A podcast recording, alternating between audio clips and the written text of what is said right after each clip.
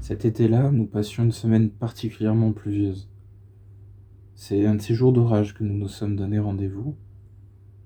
Elle avait quelque chose d'important à me donner et je l'ai retrouvée abritée sous le porche de sa maison. J'ai été surpris d'apprendre qu'elle s'apprêtait à partir en vacances avec sa mère. M'expliquant qu'elle aurait du mal à me dire au revoir, elle voulait m'offrir une lettre que je puisse garder un peu d'elle près de moi pendant les vacances. Nous avons finalement très peu échangé et c'est pendant un rapide et timide baiser qu'elle me glissa entre les mains la petite enveloppe. J'ai eu à peine le temps de la remercier qu'elle avait pris place aux côtés de sa mère dans la voiture et déjà disparaissait au bout de la rue. Très impatient de la lire, je portais mon attention sur l'enveloppe.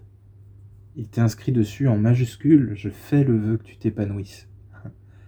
Comme pour appuyer toute l'importance que cela revêtait pour elle. Je me souviens qu'elle avait pris le temps d'écrire sa plus belle lettre, de dessiner quelques cœurs ici et là. Plus étonnant encore, elle avait déposé l'empreinte de son rouge à lèvres, avait aspergé de parfum et avait même cacheté son message. Je retournais l'enveloppe, la décachetais, en dépliais la lettre avant de commencer à en dévorer avidement chaque mot.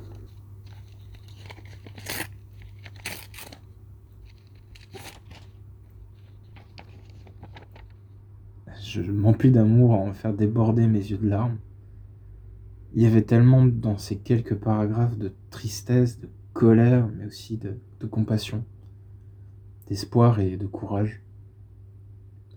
Elle avait dû passer des heures à tout écrire. Au contraire, tout s'était écoulé de son esprit très facilement.